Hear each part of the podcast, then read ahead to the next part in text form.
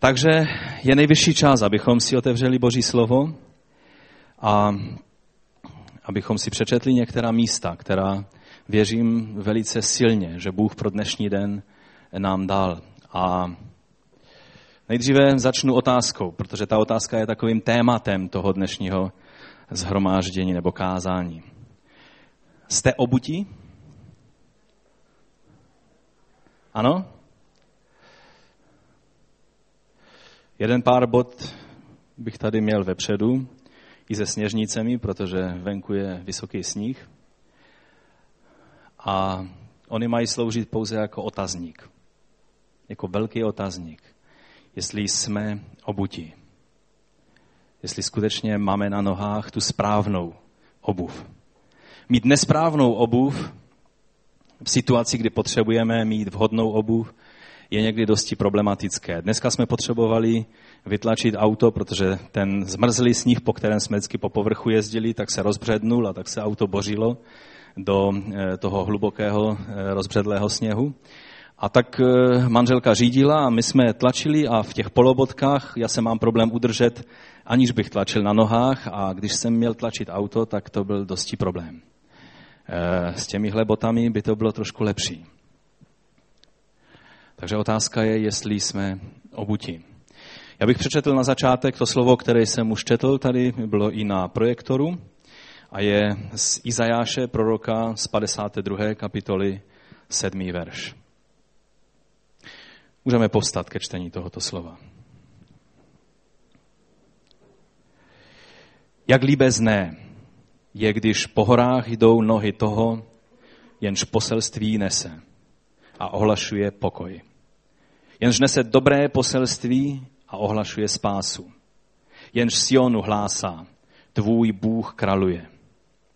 Pane Ježíši, já ti děkuji za to, že to slovo nám dáváš a tak tě prosíme, aby si nejen toto slovo, ale i ta další, která budeme číst, tak vril do našich srdcí, abychom, abychom je strávili a přijali do našich duchovních životů, aby tvé slovo proměnilo naše životy dnes, pane. Ať to není obyčejné zhromáždění, pane. Ať je to zhromáždění, které bude milníkem na té cestě za tebou. Ať můžeš učinit něco čerstvého, nového v našich životech, pane. Toužíme potom dnes. Proměňuj nás svým slovem. Dej, aby tvé slovo se stalo živé a skutečně ostřejší než každý dvousečný meč. Pane, my tě prosíme o to, aby ty si spoužil své slovo. Požehnej mě, abych mohl předat to, co jsi mi vložil do mého srdce. Já ti děkuji za tvou milost, pane. Amen. Amen. Můžete se posadit? V těchto dnech jsem se hodně zabýval misijním zaměřením církve. Dostal jsem určitý úkol od Rady církve ohledně misijního programu eh, naší, naší církve a tak jsem se hodně modlil a hodně přemýšlel. A, ale byly to spíš organizační věci, protože e, misijní služba je spojená se spoustou organizačních věcí. Ale my, zamýšlel jsem se vůbec nad tím, jestli jako církev jsme a jako zbor a jako jednotlivci, jestli jsme misijně zaměření. Jednoho rána, bylo to myslím, den před radou církve, která byla teď v Těšině tady ve čtvrtek, jsem se zbudil a aniž bych, aniž bych myslel na tyto věci, tak jsem uslyšel otázku ve svém srdci. Vždycky, když se zbudím, tak se snažím těch pár úvodních chvíl trávit na modlitbách a v té chvíli ještě než jsem se rozhodnul modlit, tak jsem uslyšel otázku. Jak můžete jít, když nejste obutí? A mě překvapila ta otázka. Já jsem nečekal tak, tak přímou otázku. Pokud bych čekal nějaké oslovení, tak nějaké vzletné, povzbudivé, ehm, které nám dá křídla ve věcech misie. A dostal jsem od Ducha Svatého praktickou otázku, jak můžete jít, když nejste obutí. A věděl jsem, že když Bůh klade otázku, tak to není, že by se chtěl něco dozvědět, ale chce, abych se zastavil a hledal v Božím slovu a přemýšlel a modlil se za, za další vysvětlení, které on chce dát. A tak jsem od té chvíle hodně přemýšlel nad, nad tím. Co nám tím pán chce říct? Samozřejmě první věc, která mě napadla, bylo slovo s Efeským ze 6. kapitoly. A já to přečtu od 14. verše, protože tam začíná ten kontext. Je to samozřejmě celý ten kontext, je o zbroji boží. O, tom, že, o té důležitosti toho, abychom měli na sobě boží zbroj. A ten 14. verš mluví a začíná takový nový úsek té zbroj, vysvětlování té důležitosti mít tu zbroj. Je tady řečeno, a čtu to podle Nové Bible Kralické, stůjte přepásání na bedrech pravdou, oblečení pancířem spravedlnosti, ale abych potrhnul to slovo z toho 14. verše, stůjte, a pak pokračuje ten 15. verš, obutí připraveností kázat evangelium pokoje. Já jsem si myslel, že znám ten verš. Já jsem si myslel, že vím, co on znamená, ale já vám musím říct, že jsem ho uviděl v dost novém světle. A chci se s vámi sdílet s tím, jak jsem to slovo uviděl. A já vím, že toto slovo má význam vlastně v obecném eh, tom pojetí toho, že máme být svědky Ježíše Krista. Vůči svým sousedům, vůči svým rodinným příslušníkům, vůči svým eh, známým, vůči svým kolegům v práci, ve škole a tak dále. Ale to, co chci dnes, jelikož, jelikož mluvíme o misi, co chci a co jsem prožil, proč jsem to slovo prožil, že, ho máme, že se nad ním máme zamyslet teď, dnes, v těchto dnech, v této době, tak to není tolik o tom, jakými jsme svědky, jestli jsme připraveni nést evangelium našim sousedům, ale jestli jsme připraveni být svědky Ježíše Krista až na sám konec světa. Řeknete, to není, to není můj úkol co my tady v Těšíně. Teď já jsem ještě dál nebyl, než, než tady kousek za Těšínem, v Ostravě nebo ve Frýdku.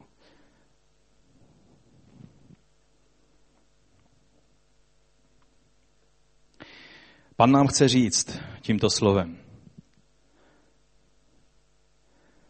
že naše výzbroj a výstroj pro misijní dílo je chatrná nebo není žádná.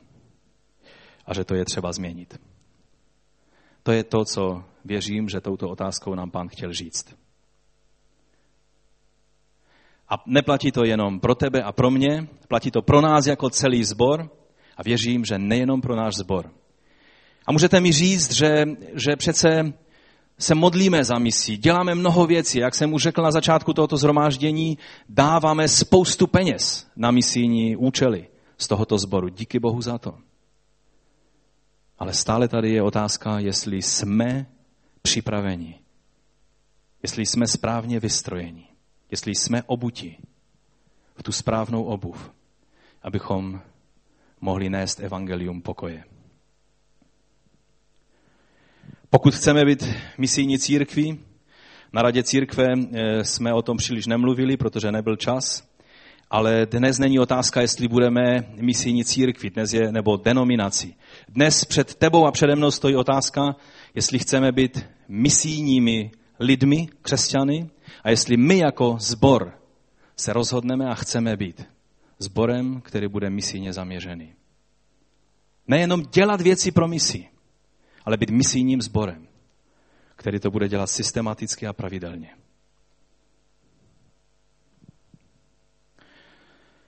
Takže jsme obutí.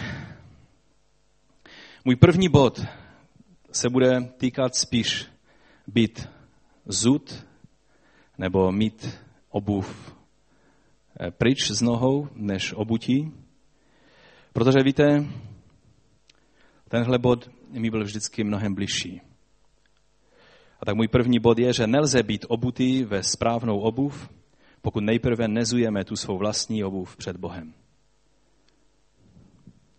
Víte, ta otázka, když jsem ji prožil to ráno tehdy, byla překvapením nejenom takovou tou prostořekostí a přímostí, ale taky tím, že vždycky jsem tak nějak cítil tu důležitost, že když Bůh se přiblížil k člověku, tak řekl, zuj svou obuv. Protože místo, na kterém stojíš, je svaté. A tahle výzva mi byla mnohem bližší a mnohokrát jsem v komůrce, v blízkosti Boží, když jsem cítil blízkost Boží, tak jsem sundal fyzicky obuv Protože jsem cítil, že, že jsem v boží blízkosti a že on chce se mnou jednat a že je to intimní okamžik. Několikrát jsem tady dokonce ve sboru dal možnost nám všem vyjádřit i takovýmto fyzickým krokem, že jsme zuli svou obuv, abychom dali najevo, že chceme, že se nechceme vyhýbat božímu přímému jednání s námi.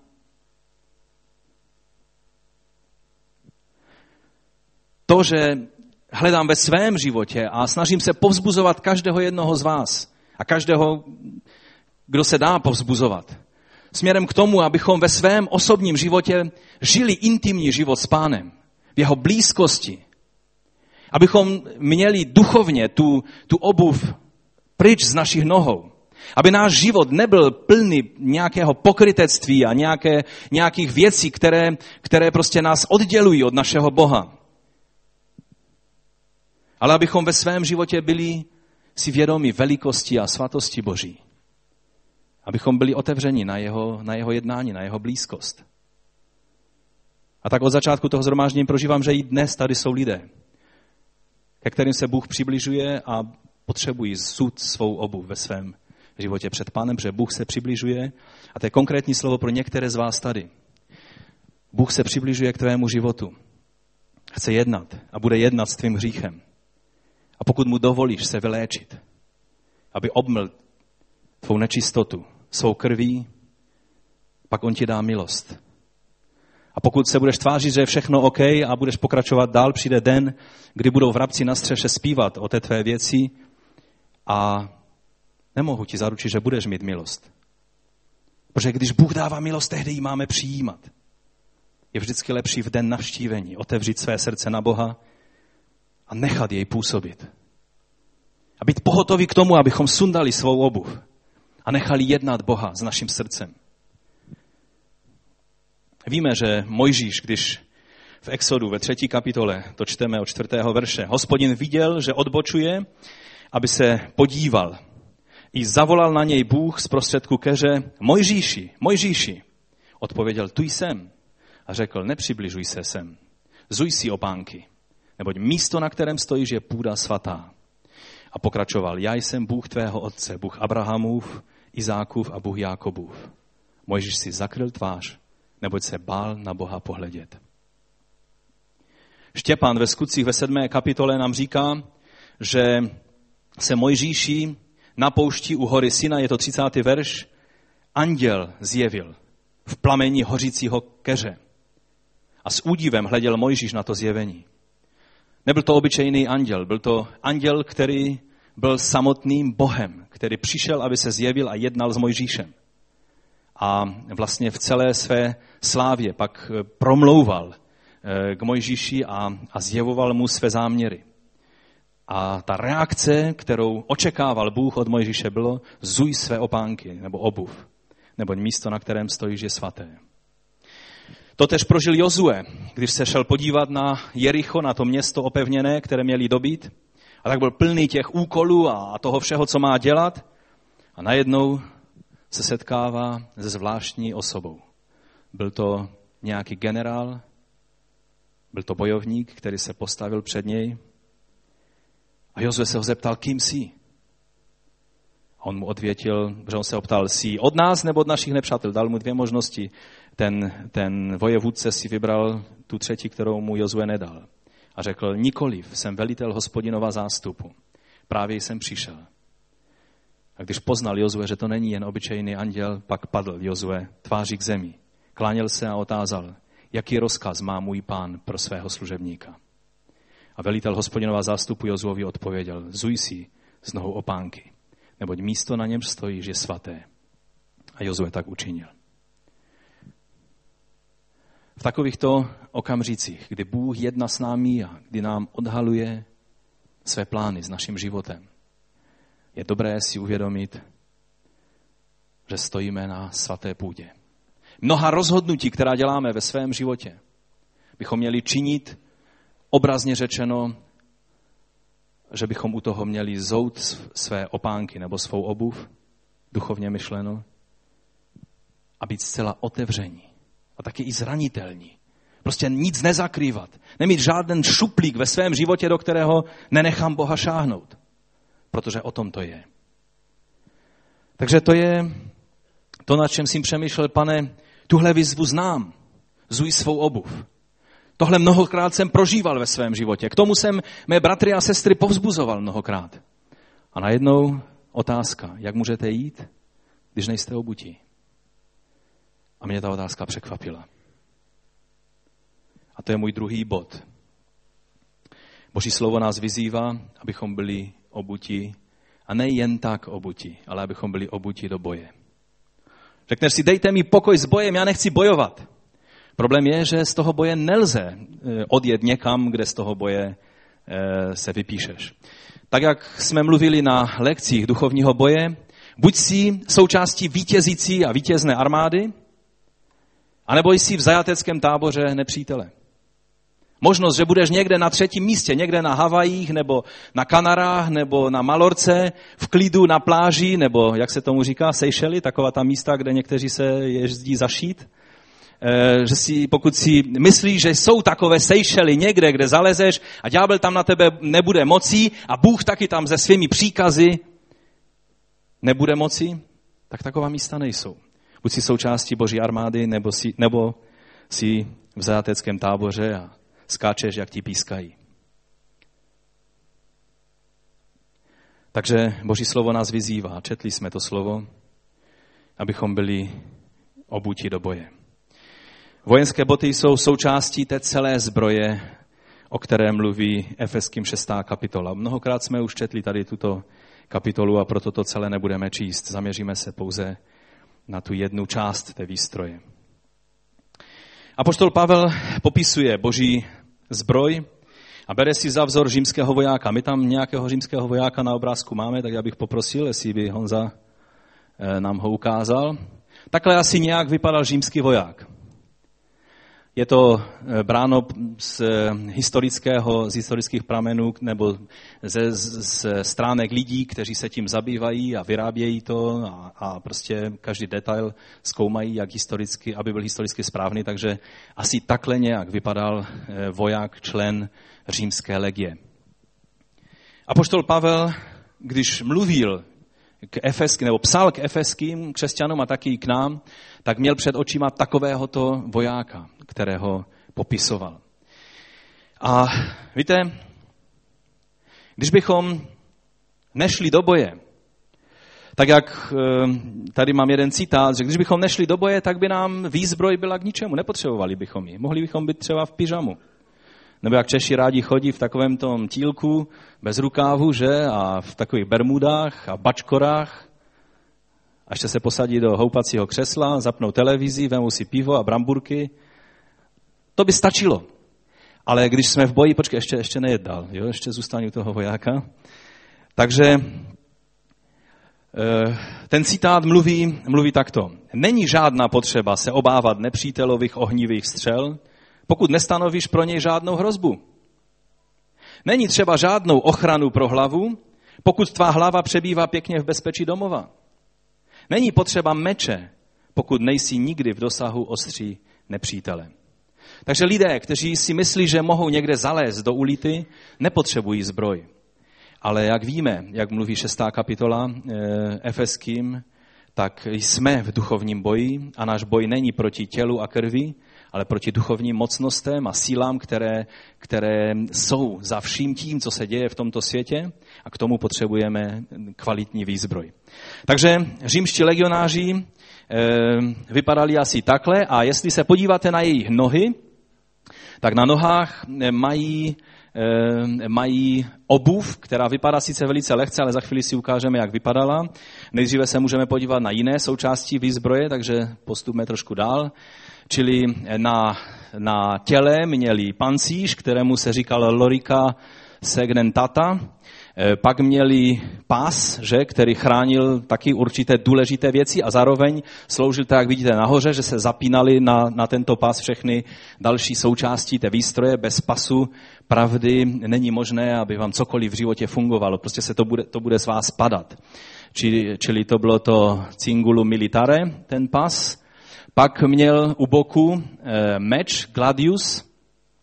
Ten meč vypadá velice malý, kratičky, lehký oproti těm středověkým velkým mečům, ale vám chci říct, že římská armáda nenadarmo dobývala jednou zemi za druhým, oni věděli, co s tím mečem dělat.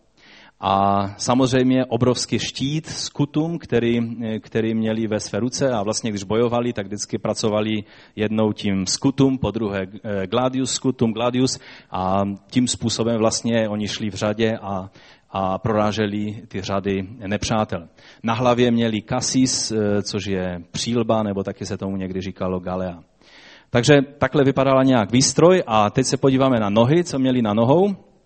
Na nohách měli takzvané kaligé, čili vojenské boty, které vypadají sice jak nějaké kristusky, že? ale já vám chci říct, že to byla velice těžká vojenská bota. A to, že tam je těch řemínků tak hodně, eh, tak eh, měli veliký význam, že vlastně nedělali otlaky, že to bylo na tolika místech různorodé ten tlak na tu nohu, že eh, to nedělalo žádné otlaky. A tady na tom spodním obrázku můžete vidět, že ty boty jsou udělány přesně podle vzoru, je tam velice silná několika vrstva několik, eh, ano, vrstva kůže, eh, velice dobře připravené kůže a tak, jak je vidět na tom obrázku prostředním, byly tam hřeby. Eh, Josefus Flavius popisuje, že to byly velice ostré hřeby, které, které sloužily za prvé, aby se ten voják nemohl, nepohnul nechtíc na tom bojišti, anebo taky, když pochodovali, tak aby mu noha neklouzala. Neměl takové hladké polobotky, jak používáme tady do křesťanského centra, že?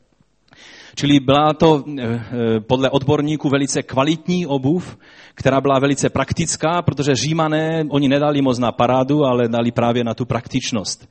A tyhle boty eh, byly velice dobré pro svou praktičnost. I to, že to byly jakoby sandály, mělo svůj veliký význam, že ponožky tehdy neznali a voják měl možnost, aby ta noha mohla dokonale dýchat a aby se nedělali puchy, že o nějaké opařeniny a já nevím, co všechno by, eh, by se tam mohlo na té noze eh, dělat. Takže takové vypadaly ty boty. Odborníci eh, na vojenství tvrdí, dokonce takovou věc, že úspěchy Alexandra Velikého a Julia Cezara byly z velké míry právě tím, že, jejich, že obuv jejich vojáků byla takhle kvalitní oproti tomu, co měli na nohou jejich nepřátelé. Protože ti vojáci pochodovali mnohé míle, někdy víc jak 25 mil denně a pak někdy přicházelo bojovat. Někdy po cestě museli bojovat, protože byli přepadeni různými přepadovými jednotkami. Takže oni byli pak vždy připraveni bojovat a nemuseli si léčit své puchýře eh, po dlouhé, dlouhém pochodu. No, když bychom se podívali na dnešní armádu, ukážeme si eh, dnešní kaligé. Takhle nějak vypadá obuv dnešních vojáků, samozřejmě ne českých. Já když jsem byl na vojně, tak jsme měli takové boty. Musím vám říct, že to nebyla ta nejkvalitnější obuv. Ono ani to nejsou vojenské, to je taková trošku napodobenina vojenských bot. Eh, já jsem je dal do eh, těch sněžnic, protože je zima, je hodně sněhu a abyste mohli v hlubokém sněhu chodit, tak potřebujete něco takového. Ale e, musím říct, že na boty se kladl veliký důraz, i když nebyly super kvalitní, žádný goretek a tak dále, ale e, museli jste je mít vždycky v pořádku, vysušené, naleštěné a tak, aby fungovaly dobře. Samozřejmě takové boty bychom si přáli kdysi, jak jsme byli na vojně, jak jsou tady. E, ty horní to jsou od amerických rangerů, ty spodní to jsou od vojáků, kteří slouží v pouštních podmínkách. A tady ty vpravo, to jsou eh, boty britských vojáků. Myslím si, že to jsou celkem kvalitní boty. Takže moderní kaligé. Pojďme zpátky k, těm, k tomu prvnímu obrázku, kde je ten římský voják, abychom ho měli na očích v té celé výzbroji a tam vidíme, že má i ty boty. Takže ono nejenom v armádě, ale i lidé, kteří chodí na hory, a e, chodí na hory nejenom tak, že vědou lanovkou na Javorovi, sní guláš a sjedou dolů, ale chodí víc na hory, tak by mi potvrdili jistě, že, e, že boty jsou hodně důležitá věc. Eh, můžete mít potrhané kalhoty, můžete mít eh, divnou čepici, můžete, můžete mít, já nevím co, místo eh, správného nějakou mojru nemusíte zrovna na sobě mít, já nevím, jak se všechno jmenují ty, ty speciální prostě oděvové systémy, ale když nemáte dobré boty, tak toho moc na horách nenachodíte. Není větší zrada než to, když máte nějaké, nějaké levné boty, které se vám rozpadnou a pak pak je problém a celá výprava, nejenom vy, ale i celá výprava se musí vracet, protože když jste byli jako tým, tak samozřejmě eh, je narušen postup. Myslím si, že, že každý, kdo, kdo byl ať na vojně, anebo, anebo chodí na hory, takže mi dá za pravdu. Já si vzpomínám jednu zkušenost z vojny, to už je hodně dávno, co já jsem byl na vojně, tak eh, jelikož já jsem byl křesťan na vojně, takže je tam vždycky, na, kdysi teda, nevím, dneska už to asi není, fungovalo tak, že, že se takzvaně přemístěvalo. Prostě vojáci brali, co se jim líbilo od jiných vojáků a ten jiný voják zase si vzal od jiného vojáka. A tak věci určitým způsobem stále kroužily mezi lidma mezi těmi vojáky. No ale jakož já jsem křesťan a nekradu, což u křesťana by měla být samozřejmost, že? I když žel to tak není, tak eh, na mě se vždycky ten řetězec zastavil No a tak mě všechno ukradli a já jsem už pak neměl ručník, neměl košile eh, a nakonec mě, eh, utěral jsem se takovou tou malou utěrkou, která byla, eh, co jste měli v tom příbore, jestli si vzpomínáte, bratři, protože bagr jste nemohli mít jako jenom lžíci, museli jste mít celý příbor a ten byl zabalený do utěrky, to byl můj jediný ručník, utěrka i všechno. No ale to nebyl problém, bez toho se dalo žít. I bez mytí se dá celkem dlouho. Když nám netekla voda dva měsíce, vojáci všichni jsme smrděli hodně, ale dalo se to přežít. Ale pak se stal větší problém, protože mi ukradli boty. Kanady. A ty, které mi dali nahradní, tak eh, byly o jedno nebo o dvě čísla menší, než jsem potřeboval a já jsem v tom nemohl chodit. To byly, představte si, že máte takové Kanady a jsou o dvě čísla menší, než potřebujete a byla zima. Byla to ta zima tehdy, co si vzpomínáte, že na Silvestra bylo dopoledne 20 stupňů plus a odpoledne 20, teda v noci 20 stupňů minus. A my jsme zrovna odjížděli na tři týdenní cvičení na východ, spolu s Rusama jsme měli cvičit. A v tom období předtím, než jsme odjížděli, tak mě ukradli ty Kanady. Když jsem přišel na hlášení k veliteli, že že prostě mě ukradli boty a že máme jedna cvičení a že já nemám pořádné boty a ty, co mám půjčené, tak ty jsou malé, takže v nich nemůžu jet, protože tam by hrozilo dost vážné nebezpečí, omrzlin a nevím čeho všeho. Tak eh, mi řekl, že jsem dost chytrý na to, abych věděl, jak se řeší takové problémy, ať ho neotravují, to byl velitel eh, který mi řekl, tím mi naznačil, že to mám ukrást a neotravovat jeho siestu po obědní takovýma, takovýma prkotinama. Tak jsem viděl, že to je vážný problém, že krást jsem skutečně neplánoval, tak jsem se modlil za boty. Řeknete si, že jak může modlitba vyřešit boty. Já vám chci říct, že tehdy prožil bratr Rudek a Maňka Bubíkovi, prožili, že mají Felicida 300 korun nebo 350 nebo nevím, kolik to bylo. A že to prý má poslat mě na vojnu, ona mi ty peníze přivezla. A já jsem, to byla přesně částka, kterou jsem potřeboval na to, abych mohl koupit nové boty. Tak jsem měl super Kanady, Zrovna jsme odjížděli na, na to cvičení a pak jsem si zpětně uvědomil, kdybych ty boty neměl, tak bych dopadnul tak, jak někteří chlapci, kteří tam byli s normálníma Kanadama a pak byli v nemocnici s omrzlými e, nohama, protože stahovali boty i s masem a tak dále. Čili Bůh zachoval e, mě právě tímto způsobem a já jsem z toho pochopil, jak je důležité, abychom měli správné boty. Bůh udělal zázrak, abych měl dobré boty. Neudělal zázrak, abych měl lepší maskáče, ty jsem měl taky, ty mi taky ukradli, to jsem měl takové všelijaké, ale to nebylo tolik důležité. Ty boty byly skutečně důležité. Takže boty. Je důležité, abychom byli obutí správně. Ale čím to máme teda být obutí? Pojďme se ještě jednou podívat na ten náš text. Efeským 6.14 co, co stanoví ten obraz těch bod, je obrazem něčeho, co v našem duchovním životě je velice důležité. Čím máme být obutí? Co je to kaligé, ty boty? Stůjte, přepasaní a tak dále, oblečení pancířem a co tam máte napsáno? Obutí, připraveností takže co jsou ty boty? Ta připravenost jsou ty boty. Čili ty boty nejsou evangelium pokoje, ano? Evangelium pokoje to jsme my jako celek. Máme všude kázat evangelium a občas u toho použít i slova. Tak jak to říkal snad e, e, František z Asizi. Takže ne to evangelium pokoje, ale ta připravenost, to je ta správná vojenská obuv, to správné kaligé, které máme mít na nohou. A to vám musím říct, že byla pro mě e, určitá novinka. Ono to slovo taky je přeloženo po každé jinak, když se podíváte do různých překladů, ale doslova je tam řečeno obutí připraveností k evangeliu pokoje. A tam si můžete dát ke kázání, ke službě, k nesení, prostě něco tam, nějaké slovo tam patří, ale doslova je tam řečeno k evangeliu pokoje. Čili máme být připravení. To slovo stůjte, to první slovo, by nás mohlo nabádat k tomu, že se nemáme pohnout z místa. Tady stojím a ani se nehnu. Já vám chci říct, že to slovo stůjte neznamená, že, že, se, že nemáme naplnit jiné Ježíšovo slovo, kde je řečeno velice jasně jděte.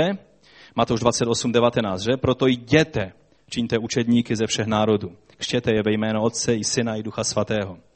A učte je zachovávat všechno, co jsem vám přikázal. Čili to slovo jděte platí. A jak jde e, vyplnit to slovo stůjte a jděte zároveň? To slovo stůjte totiž znamená, neznamená, že se nemáme pohnout z místa a jít dopředu, ale znamená, nebo tady je použito ve významu opaku pádání nebo selhání.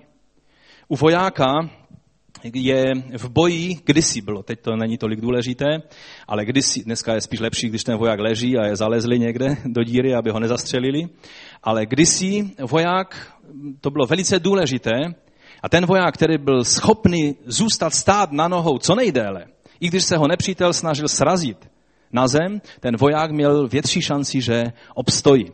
To znamená, že pokud se stalo takovému vojákovi, že by mu uklouzla noha, anebo by zakopnul, anebo zašmatlal se nějakým způsobem a spadnul, tak velice často to byl poslední okamžik jeho života, protože na zemi ho Eh, nepřítel velice rychle dokázal eh, zlikvidovat.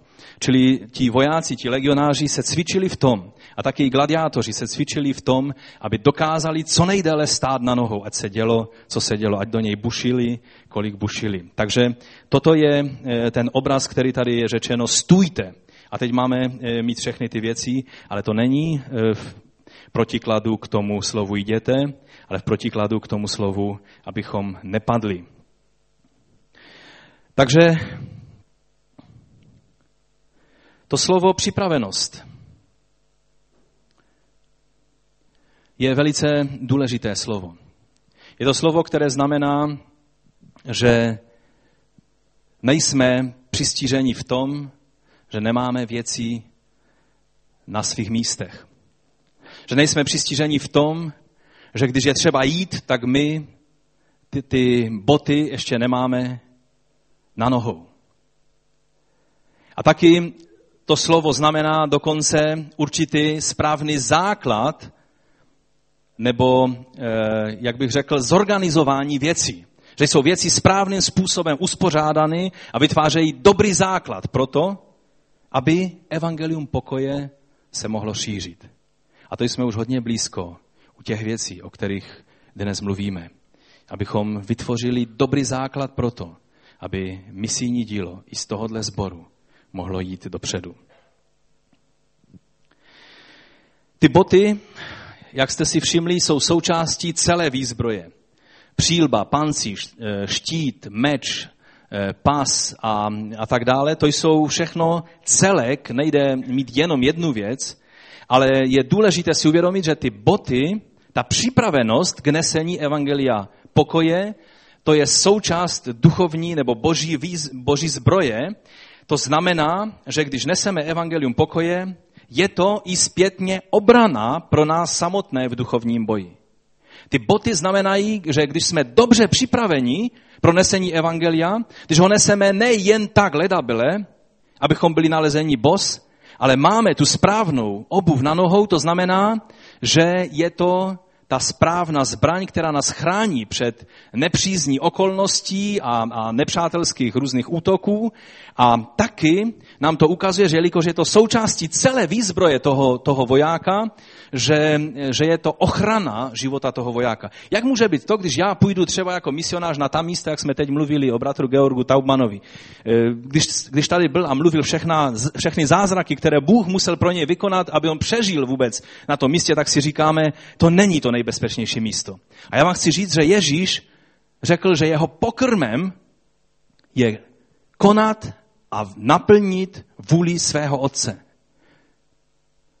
Že tou sílou a tou ochranou zpětně pro nás jsme v bezpečí jedině tehdy, když naplňujeme boží záměry, čili, čili že ta zbroj je pro nás zpětně i ochranou. Není to jenom zbroj, kterou utočíme a dobýváme nepřátelské území, ale je to i ochrana pro náš duchovní život. Amen?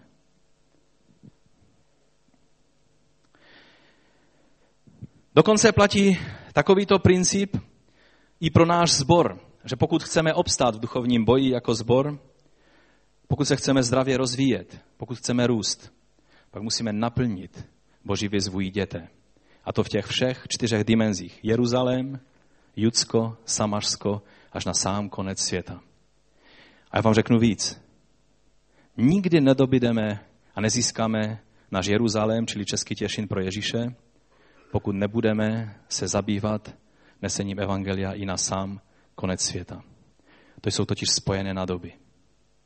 To jedno ovlivňuje druhé. To vidíme ve skutcích, to není dnešním mým tématem, ale je to velice zajímavé studium. Nikdy by Jeruzalém nemohlo být e, křesťanské, pokud by evangelium se nešířilo dál a nebyly pro Ježíše dobývaná nová a nová území a lidská srdce. Takže můj třetí bod, k čím vlastně máme být obutí, co jsou ty naše kaligé, já už jsem předběhnul a už jsem hodně o tom mluvil. Pavel tady mluví a vyjmenovává evangelium pokoje ve stejném smyslu, jak ho vyjmenovává v druhé kapitole, což je eh, volným citátem toho Izáše 52.7, který jsme četli na začátku. V druhé kapitole v 17. verši on říká, a když přišel Ježíš, vyhlásil pokoj vám dalekým i blízkým, neboť skrze něho máme všichni v jednom duchu přístup k Otci. Takže součástí té boží zbroje, abychom mohli nést evangelium pokoje, jsou ty boty, které nás uschopňují nést evangelium. Takže, jak jsem řekl, tím kaligé jsou ne to evangelium, ale ta připravenost k tomu, abychom účinným způsobem nesli evangelium. A samozřejmě ta duchovní připravenost začíná, abychom měli ty správné boty na nohou, co musíme nejdříve učinit? Zud tu svou vlastní obuv před Bohem. A pak můžeme nasadit ty správné kaligé, ty bojové boty, abychom je měli na svých nohou. Ta připravenost znamená odbornou připravenost jít, nebo tu duchovní první, kterou jsem říkal, ale taky znamená i odbornou za druhé připravenost jít. Protože jak může žít, hlásat evangelium třeba někomu, kdo žije e, mezi pastun, pastu, paštunskými kmeny a mluví nějakým prostě perským jazykem, anebo jiným jazykem, jak můžeš nést evangelium, když se nenaučíš jejich jazyk? Jak můžeš vůbec odjet z České republiky, když ani anglicky neumíš? Anglicky dnes mluví také malé děti. V mateřské e, školce se učí anglicky. No to jsem trochu přehnal, nevadí. Ale, ale malé děti dnes mluví anglicky. Aspoň by měli se učit. Pokud je nějaký rodič, který ne, ne, nenechá své děti, aby studovali anglický jazyk, pak jim nechci říct ubližuje, ale, ale nevidí e, dopředu. Myslím si, že je velice nutné. Tak jak bylo tehdy nutné umět řecky, protože celý svět mluvil řecky, i když to byla římská říše. Latinsky, když jste neuměli, tak jste se domluvili, ale řecky jste museli umět. A stejně tak je to i s angličtinou v dnešním světě, pokud se to nezmění na nějaký jiný jazyk. Samozřejmě nechci tím urazit jiné jazyky. Pochopení kultury, toho místa, kde člověk jde. Aby svým nerozumným a necitlivým jednáním nezavřel dveře si k těm lidem, ke kterým má být, tak jak říká ten Izajáš 52.7, jak líbezné je, když na horách jdou nohy toho, jenž poselství nese. Ty nohy můžou být líbezné, ale když ten člověk řekne pár slov, které jsou nepřípustné v té dané kultuře a on si to ani neuvědomuje, nebo třeba, já nevím, v arabské kultuře přijdete ke stolu a posadíte se a první věc, kterou někteří lidé udělají u stolu, nevím, proč to dělají, tak se vysmrkají do kapesníku. V arabské kultuře to uděláte jednou a pak už nebudete jíst s nima. Nebo teda lépe řečeno, oni s váma už nebudou jíst. Protože jim se zvednou žaludky a utečou pryč. Takové věci je dobré znát. A další a další pravidla, která, která musíte znát, když jdete mezi nějaké lidi. Zase jsou jiné kultury, kde když vám nabídnou jídlo, tady u nás, ne, ne, ne, řeknete, ne, nemám hlad, opravdu ne. To téměř patří ke slušnosti tady na Slesku, že řeknete, ne, ne, děkuji, ne. A, a kdyby mi ještě jednou řekli, tak bych si vzal, ale neřekli mi už, takže jdu hladový domů. Tady to platí na Slesku takhle. Jsou kultury, kde když byste přišli, oni vám něco položí před vás a řeknete, ne, ne, ne, díky. Pak je urazíte tak, že ti horkokrevní vás vyhodí anebo ublíží vám a ti zdvořilí řeknou, můžete jít.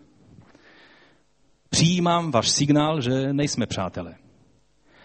Čili samozřejmě, když je dobré jídlo a na některých místech na světě umí dobře vařit, tak je to v pořádku. Když vám předloží před vás něco, co se ještě hýbe na tom stole a vypadá to jak nějaké divné housenky a tak dále, tak to je samozřejmě jiná záležitost.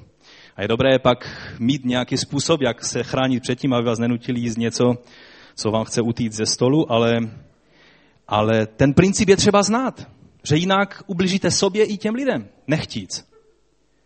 Čili odborná připravenost.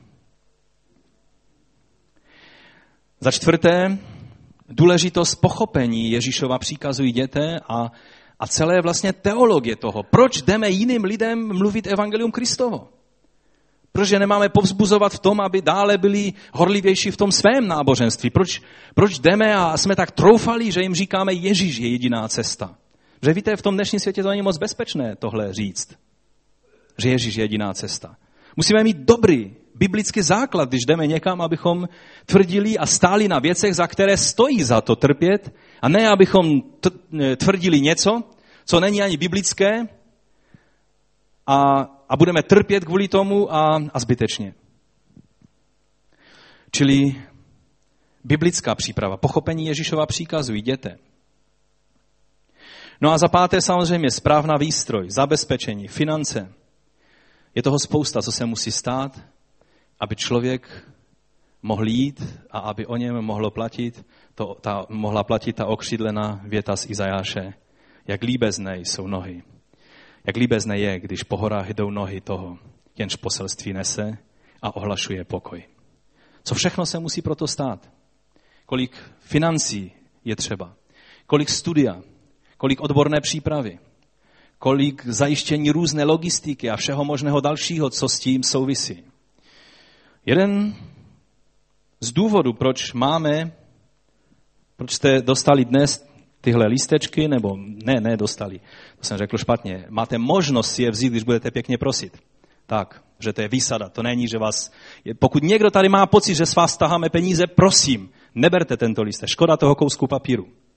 Nechte ho pro jiné, kteří to budou dělat z radosti, protože je to obrovská výsada se podílet na těchto věcech. Je to jeden ze způsobů uslyšení toho volání Ježíšova jděte.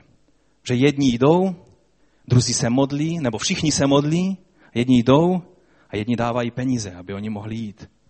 A proto být součástí něčeho takového je obrovská výsada.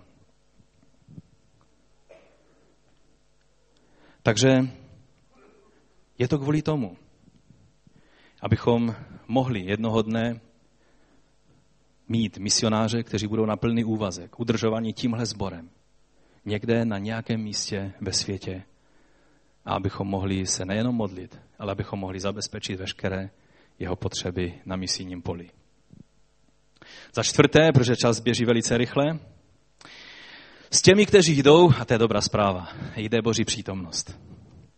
Bůh sám asistuje skrze Ducha Svatého těm, kteří jdou. Ať skrze to, že že dávají, anebo přímo, že fyzicky jdou a určitě asistuje u toho, když se modlíme za ty, kteří jdou.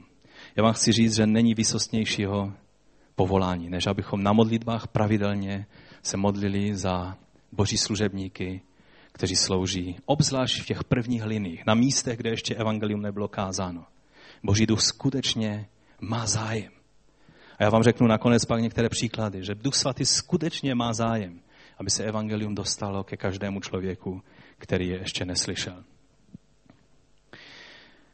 Takže s těmi, kteří jdou, jde Boží přítomnost. Marek 16.20 je řečeno, a oni vyšli a kázali všude. A co tam je pak řečeno dále? A pán jim pomáhal a potvrzoval slovo znameními, která je doprovázela. Amen. Takže on nedělal ty zázraky nejdříve, aby oni se ujistili, že to power funguje, ale když šli, tak za nima zůstávala znamení, divy a zázraky, které Bůh konal. Rozumíme tomu pořadí? Není to takové, pane, dokáž mi, že to uděláš, ať tady teď je hrouda zlata přede mnou. Abych věděl, že mě vždycky budeš zajišťovat. Takhle to nefunguje. Ale ti, kteří jdou, tak Bůh potvrzuje jejich slova znameními a zázraky. Možná si říkáš, já nejsem schopen udělat nic významného. Jiní možná ano, ale já, já ne. Já jsem takový jednotlivec, obyčejný člen tady křesťanského centra. Já vám chci říct, že ti, kteří jsou věrní božím záměrům, kteří naplňují boží vůli ve svých životech, nemusí být významní, ale jejich dílo zůstává na věky. Já vám chci říct, že není člověka v Božím království, který se rozhodne naplňovat Boží vůli, aby to dílo, které koná, nemělo věčnou hodnotu. O tom se přesvědčíme, až budeme jednoho dne u pána. Pak uvidíme, kdo byli ti skutečně důležití. Někdy je to vidět už tady na této zemi. Tak Winky Pretny, který je jeden z nejlepších řečníků pro mládež, jak když jsem ho jednou zažil v životě, tak eh, si pamatuju dodnes přesně, co říkal. A on má způsob někdy, jak vyjádřit věci takovým chytlavým způsobem. On řekl o apoštolu Pavlovi. Nakonec Nero, protože to byl císař, ten vládnul celým světem, hýbal celým světem. Když on se rozhodnul, že spálí Řím jako město, aby měl kulisy k tomu, aby, aby tam e, dával dohromady ty své pochybné e, nějaké umělecké výkony, tak to prostě udělal, nikdo mu v tom nezabránil.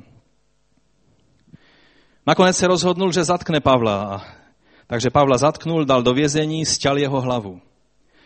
A Winky Pretny dodává, dneska ovšem svým psům dáváme jméno Nero, ale svým synům Pavel. Význam Nerona a apoštola Pavla se vůbec nedá srovnávat. Ten jeden byl šašek v dějinách. Ten druhý je největší, jeden z největších velikánů, které tato země nosila. Jednotlivec může mnoho, zmůže mnoho na tomto světě a může mnoho změnit, pokud je v něm láska Boží a pokud je obud připravenosti službě Evangelia pokoje. I když nevždy máme zaručenou bezpečnost před smrtí, máme zaručeno, že naše smrt nebude zbytečná, marná, pokud naplňujeme Boží záměry. Někdy si můžeme myslet, proč ten člověk musel zemřít, když vykonával Boží vůli.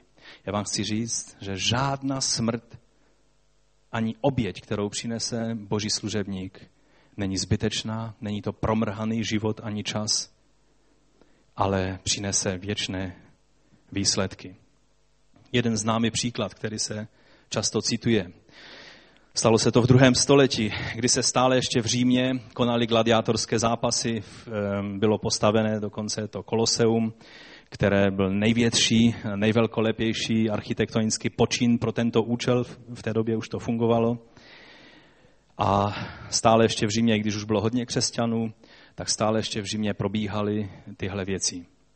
A jeden poustevník, který se jmenoval Telemachus, eh, miloval pána celým svým srdcem, ale on žil na poušti v kopce a moc se do toho veřejného života nezapojoval. A doslychával, že prostě ten civilizovaný a, a, a takzvaně vznešený svět se baví takovým krutým způsobem, že se scházejí na, prostě v koloseu a sledují, jak, jak tam gladiátoři zabíjejí jeden druhého a a, a svým rozhodnutím pak vlastně vyzývají císaře, aby, aby ten jeden gladiátor zabil toho druhého, když už leží a tak dále. A on tomu nechtěl moc uvěřit. Jednou se vydal do Říma, aby si to ověřil na vlastní oči. A tak přišel do Říma a, a šel do toho Kolosea a tam prostě byl celý v šoku, když sledoval, jak gladiátoři bojovali a prostě, když padnul ten jeden gladiátor, tak ten druhý čekal na povel a všichni lidé řvali, zabít, zabít, zabít. A, a vlastně císař pak ukazoval znamení k tomu, že, že má zabít eh, ten, ten vítězný gladiátor toho druhého. Ten Telemachus to chvíli sledoval, ale pak nevydržel, když viděl, jak lidé jásají a Něco jako když se dneska lidé dívají na nějaké ty e, televizní pořady, ve, eh, ve kterých teče krev proudem a tak dále, že? Oni to měli naživo tamhle v té aréně. Už to nevydržel Telemachus a skočil do té arény, přiběhnul k těm nejbližším dvěma gladiátorům a, a chytnul toho jednoho za rameno a zařval z celé sily. Ve jménu Ježíše Krista zastavte to! Celá, cel, celé to, to množství těch lidí stichlo a úplně nevěřícně cívěli na, na něho, co, co se to děje, co si to dovolil. A pak se v, v těch lidech, v těch římanech e, prostě vzbudil ten jejich krvelačný instinkt a někteří chlapi přeskočili ty zábrany a skočili do, do, to, do té arény a prostě z toho telemachu se e, udělali prostě úplně ho tam, ho tam zabili, na smrt ušlapali a některé verze dokonce říkají, že ti dva gladiátoři, protože oni měli příkaz, že musí bojovat, takže oni vlastně ho eh, vzájemně zabili a pak ten, eh, ti lidé ho pouze ušlapali už mrtvého. Zdá se nesmyslná smrt, ale v tom okamžiku se hnulo něco, co změnilo běh tohoto světa. Císař se postavil v tom okamžiku, chvíli stál a díval se na ten křičící dav a pak se otočil a bez slova odešel.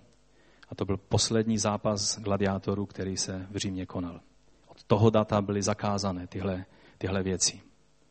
Jeho smrt nebyla zbytečná. Můžete si říct, že, že udělal pošetilou věc, ale Bůh jeho věrnost si použil tímto způsobem, že změnil běh dějin.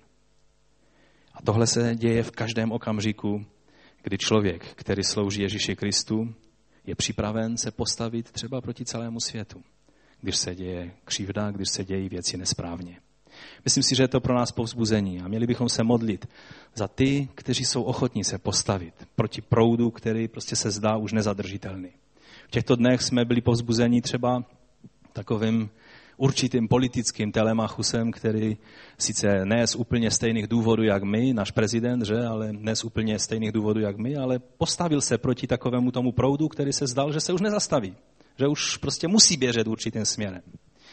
Měli bychom se modlit a taky být vděční za to, že občas Bůh dá takovéto věci. Takže je otázka, jsme připraveni, jsme obutí připravenosti, jít naplno pro Krista do těch věcí. Řekneš si, no po takovém příběhu, jak znám řekl s Telemachusem, to není moc velké povzbuzení. Já vám chci říct, nemluvíme tady o koníčku, nemluvíme tady o účasti na olympijských hrách, nemluvíme o takovýchhle věcech. Mluvíme o boji na život a na smrt. Protože nepřítel je rozhodnut, že zastaví dílo Kristovo. Ale Bůh rozhodnul o vítězství. A paradoxně, i když možná půjdeš na to nebezpečnější místo, které na tomhle světě je, budeš v bezpečné náručí svého otce a jen on rozhodne o tom, kdy z téhle planety odejdeš. David Shibley řekl, je to známý eh, bratr, který, který píše knihy na téma misie, on řekl, agresi lze čelit odvetou, retorice lze čelit retorikou, bombám lze čelit bombama. Ale agresivní láska, jak se tomu dá odolat? Když je boží láska v našich srdcích, můžou s náma udělat, co chtějí, ale ta láska zvítězí. Teď škoda, že, eh, že to nebude asi u nás možné vidět, ale Hollywood udělal nový film. Je to film, který je natočen podle, oprav, podle pravdivého příběhu těch pěti misionářů, kteří kteří byli zabiti v Ekvadoru, když šli a, a tam vlastně najednou se to celé otočilo proti ním. Oni šli ke kmeni Huaranu, kteří byli nejkrvelačnějším kmenem v amazonské džungli. A oni, když tam přijeli, tak vlastně ten jejich pokus se přiblížit k těmto indiánům Eh, ten, který je vedl, tak je v podstatě zradil a on jim zaručoval, že to je v pohodě a že on je představí a tak dále.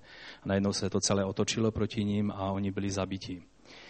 Ale to, co víme, že jejich smrt nebyla zbytečná, protože pak následovali jejich šlepěje, jejich manželky. A jejich manželky, když tam přišli, tak Bůh jim dal milost, že byly otevřené dveře a oni mohli kázat evangelium. A celý tento kmen dneska je křesťanský.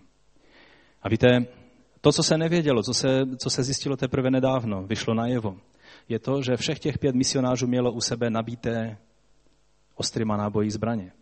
Oni se dokázali bránit. Oni nemuseli zahynout, ale oni je nepoužili. Protože oni přišli nést lásku Kristovu. A kdyby použili ty zbraně, jejich manželky by nebyly přijaty. Bůh nám dal tu největší zbraň, kterou máme, které jsou součástí té naší výzbroje, které jsou součástí těch našich bod připravenosti a to je Boží láska. A víte, dnes David Shibley píše, že ten syn toho jednoho misionáře, který spolu s Johnem Elliotem zemřel, tak syn toho misionáře, který zahynul, dnes žije v tom kmeni spolu s těmi indiány. A on tam má svou rodinu a má tam své děti.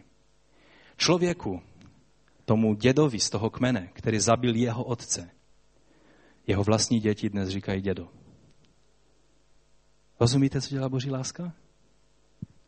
Odpuštění, tam, kde byla krveláčnost, kanibalismus, zabíjení, tam je nový život. Z vrahů jsou dědečkové. Haleluja. Vyplatí se naplnit Boží záměr v našem životě. I když někdy to nemusí být lehké. Ne od každého z nás Bůh bude očekávat tu konečnou daň, abychom položili tu oběť nejvyšší. A je na nás, na každém, abychom si položili tu otázku, jestli chceme být do těch věcí zapojení. Tohle, o čem jsem mluvil před chvílí, může jen láska. Protože naší zbraní není ani římská zkáza, ani nic jiného, ale právě láska. A otázka před námi jako sborem je, jestli chceme být obutí v připravenosti nesení Evangelia pokoje. Jestli chceme skutečně dělat ty věci plánovitě, nejen když se objeví nějaká potřeba, takže bychom s natřením ji naplnili svými financemi, ale jestli chceme budovat konkrétní kroky, krok za krokem, aby z tohohle sboru šli lidé, kteří budou hlásat evangelium pokoje i na samých končinách země. To je věc, která mi leží na srdci a za kterou se chci modlit a věřím, že nejsem sám. David Shibley tvrdí, že každý zbor si musí položit tuto otázku. Pro jakou jedinečnou roli Bůh náš zbor povolal, abychom ji sehráli v naplňování velikého pověření. Georg Taubman je ještě radikálnější v tom a on, když tady byl, on to říkal sice na pastorském eh, setkání, ne tady na veřejnosti, ale v tom byl úplně radikál. On řekl, když někdo za mnou přijde a říká, jestli, že, se, že se modlí za to, aby poznal Boží vůli, jestli se má zapojit do celosvětové misie nebo ne, a jsou to pastoři celých zborů a, a, a oni říkají, chceme poznat Boží vůli, jestli skutečně náš zbor Bůh chce nějakým způsobem použít, on jim říká, nemodlete se za to. Za to není třeba se modlit. Bůh nepotřebuje dát nějaké zvláštní zjevení, k tomu, že máme jít, protože on to řekl jednoznačně ve svém slovu. Jděte a čiňte učedníky. On říká, když se chcete modlit, spíš se modlete, abyste dostali zjevení, pokud je pro vás dána výjimka, že nemáte jít. Ale modlit se za to, jestli máte jít, je zbytečné, protože je to příkaz Ježíšův jednou daný. On říká, za co se máte modlit je, pane, jakým způsobem, jaká je má role, jaká je naše role, jaká je role České církve. K tomu, aby evangelium království, evangelium pokoje mohlo být předáno i těm, kteří ho ještě neslyšeli. A já vám chci říct, že na tuhle vizbu jsem slyšel. A chci svůj život položit do lajny tohodle, téhle výzvy. A věřím, že budeme jako celý zbor. Zborem, který se zapojí donesení evangelia nejenom v Jeruzalémě, nejenom v Judsku, kde všichni mluví naší řeči, no ne všichni zrovna slesky, v Praze se nám smějou, ale furt to ještě je to Judsko, nejenom v tom Samařsku celé Evropy, ale i na sám konec světa. Protože tahle čtyřdimenzionální výzva je před každým z nás. Arto Hemeleinen, vedoucí fínské misie, to je malý národ, ale má, má velkou misijní službu po celém světě. On je zároveň evropským vedoucím pro misí. On říká, že pro každých 100 členů ve sboru je zcela zdravé a normální, když je minimálně jeden misionář na plný úvazek. My s naším počtem členů bychom měli minimálně mít, měli bychom mít minimálně dva misionáře na plný úvazek.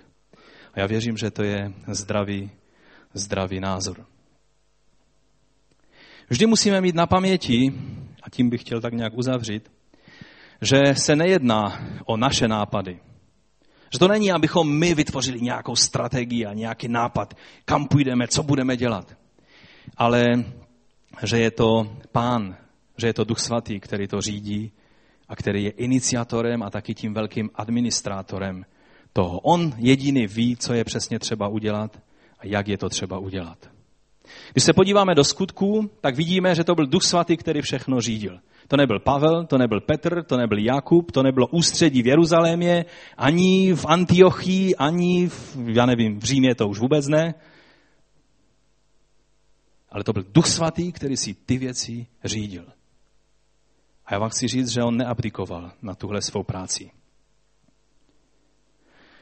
Jeden krásný příklad na závěr za všechny. Duch svatý skutečně ví nejlépe, jak co máme dělat. Někdy my nevíme a někdy se nám zdá, že máme jenom problémy, ale apoštol Pavel měl problémy, když na jedno místo chtěl jít, ale pak poznal, že to byl Duch svatý, který mu zabránil, aby tam šel. Amen? A naťuknul ho jiným směrem. Pak mu dal sen, kdy na něho mával určitý člověk z určité země, to byla Evropa jinak mimochodem. A oni to rozeznali jako povel, že mají jít právě tam. Jeden příklad na závěr, to, co jsem vám slíbil.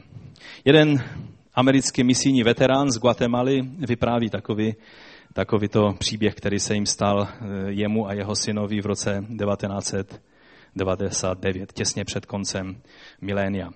Byl to prosinec a oni sloužili v Guatemale, ale byli ve Spojených státech asi přes Vánoce a před koncem roku eh, jeli měli odjíždět zpátky do Guatemaly. A i když zrovna nepotřebovali eh, Bible v Guatemala pro, pro ten projekt, pro, pro to období, měli dost Biblí, tak nějak tak cítil ten bratr, že ty Bible, které měli ve skladu, bylo jich 4 tisíce kusů, to bylo hodně Biblí, takže je prostě veme sebou, aby neleželi ve skladu a že je prostě veme sebou. I když neměl přesně jasno, kde je tam uloží na, na tom misijním Eh, prostě místě, kde sloužili v Guatemala.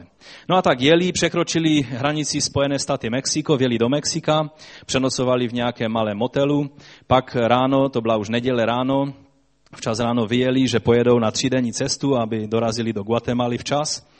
No a, a tak jeli a najednou u městečka Manual se jim rozsypalo auto. Praskly jim péra v tom autě a ještě nějaké další věci. Zvláštní bylo, že se to stalo zrovna naproti eh, garáží, kde, měl, kde byla svářecká dílna. Takže nemuseli nikde to auto tlačit, ale zašli za tím, za tím člověkem, poprosili ho, jestli jim opraví to auto a on říká, jo, opravím, sice nemám eh, přesně ty díly, ale budeme to muset tak trošku provizorně udělat.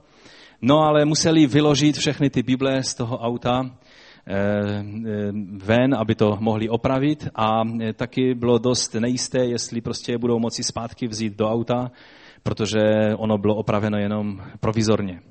No a tak, když to tak vyndávali z toho auta, tak ten bratr Kirk říká tomu svému synovi, 17 letému, říká, kež by se našel někdo, komu bychom mohli ty Bible dát prostě tady, abychom je nemuseli dávat do toho auta a zase riskovat, že nám prostě prasknou eh, ty věci. No a ten jeho syn říká, no teď zrovna před servisem jsem viděl nějaké dva lidi, kteří zaslechl jsem, že se baví o Bohu. Tak ten Kirk rychle běžel před ten servis, aby ty, ty muže ještě eh, dohnal. No ale když přišel, už tam, už tam nebyli, ale asi 100 metrů dál stal jakýsi e, osamělý muž, tak on k němu přiběhnul a, a ptá se ho, dobrý den, jste křesťan? Ne, já nejsem křesťan, já jsem svědek Jehovu. Zajímavá odpověď jinak, mimochodem, ale a on říká, je, no tak to je škoda, protože já zrovna zhaním nějaké evangelikální křesťany. A on říká, no a, a, a ptá se ho, nevíte o nějakém sboru evangelikálních křesťanů tady v okolí? A on říká, no tady kousek za rohem je letniční sbor. Může být letniční? No amen, samozřejmě. Tak ho tam dovedl, byl to zbor Assemblies of God, no a tak ten bratr Kirk, byl to maličký, malinkatý zboreček, vlezl dovnitř a uvnitř byl starý šedivý pastor, který zrovna tam měl nějaké vyučování k asi 15 lidem v tom, v tom sálu. No a tak ten bratr Kirk jednoho z těch lidí zavolal, aby přišel dozadu, že mu chce něco říct. No a tak ten jeden bratr vyšel ven za ním a on mu říká, mám takový problém, eh, chtěli bychom vám eh, dát 4 tisíce kusů Biblii, protože projíždíme kolem a potřebujeme je někde složit, nemůžeme je prostě vést dál. A ani nedokončil tu svoji mluvu a ten bratr začal skákat nahoru dolů a začal křičet, máme ty své Bible, máme svoje Bible. On nerozuměl přesně, o co se jedná, ten bratr vlítnul dovnitř, přerušil to zhromáždění, zastavil toho pastora a říká, máme ty naše Bible, ty naše Bible už máme. No a teď mu to začal jeden přes byl konec zhromáždění a začali všichni jásat a chválit Boha. A začal mu vysvětlovat, že před sedmi měsíci na modlitevním zhromáždění se ten malinkatý zboreček rozhodnul, že přijal od pána vizi, že každému člověku v tom městečku, každé rodině, každé domácnosti dají ještě před vstupem do nového milénia, kdy prostě končí rok, nebo prostě začíná rok 2000, takže dají, eh, dají eh, jako dárek prostě novou Bibli každé domácnosti. No a tak se modlili za to a to bylo hodně peněz, nakoupit 4 tisíce Biblí pro malinkatý zboreček, to byla částka nemyslitelná, tak se prostě modlili. Týden předtím, než ten Kirk se svým synem tam přijeli a než se jim takzvaně pokazilo auto náhodou, čirou náhodou, čirou náhodou před servisem a čirou náhodou v tom městečku, tak, eh, tak bylo prorocké slovo na další modlitevní chvíli. A to prorocké slovo říkalo, přijde člověk, který vám dá ty Bible, nebudeme je muset kupovat. A tak oni se modlili dál a říkali, tak pane, pošli toho člověka, jestli teda to má být člověk. No a za týden Kirk stál u dveří a říká, máme problém, potřebujeme někde složit 4 tisíce Biblí. Nepotřebujete je? Mám vám vysvětlovat, kolik bylo domácností v tom městečku manuál? Nebo to víte? Amen. Postaňme k modlitbě.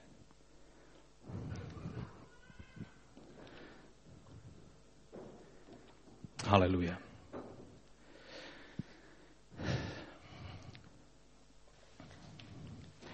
Možná se v tomto týdnu budete doma modlit. Nebo ty sám se budeš modlit. A budeš mít v ruce možná nebarevný, ale tenhle lísteček.